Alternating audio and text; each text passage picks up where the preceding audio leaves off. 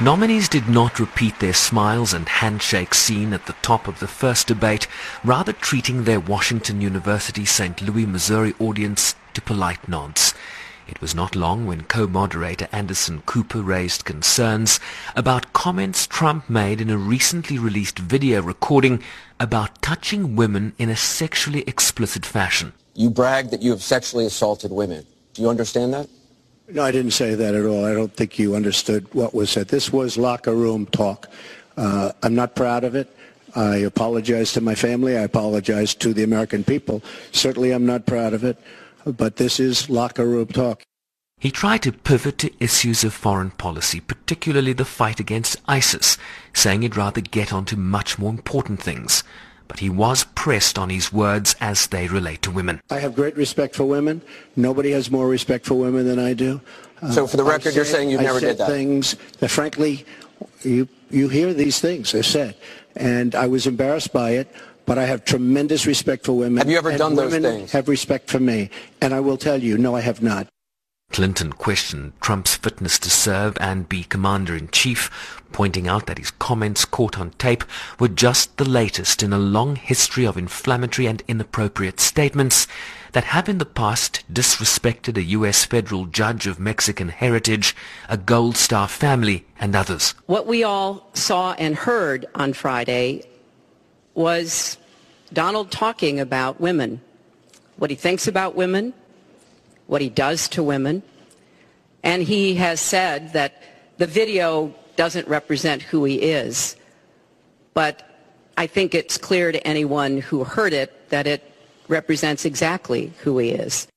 Trump said that if he wins, he'd appoint a special prosecutor to investigate Clinton's use of a private server and emails deleted from that server. It's just awfully good that someone with the temperament of Donald Trump is not in charge of the law in our country.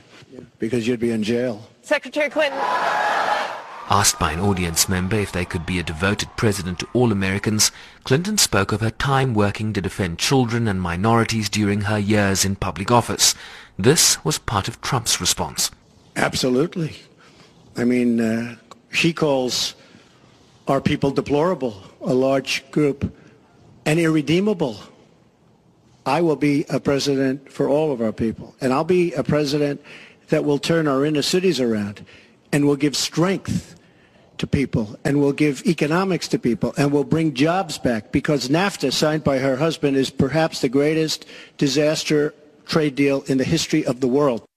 They sparred over tax policy, Trump's release of his tax returns, Syria and the Affordable Care Act, only to receive this question at the end. Would either of you name one positive thing that you respect in one another?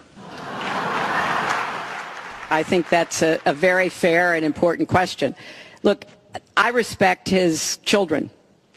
His children are incredibly able and devoted, and I think that says a lot about Donald. I don't agree with nearly anything else he says or does, but I do respect that. And I think that is something uh, that as a mother and a grandmother is very important to me. Trump had the final word. I will say this about Hillary. She doesn't quit. She doesn't give up. I respect that. I tell it like it is. She's a fighter. I disagree with much of what she's fighting for. I do disagree with her judgment in many cases. But she does fight hard, and she doesn't quit, and she doesn't give up, and I consider that to be a very good trait.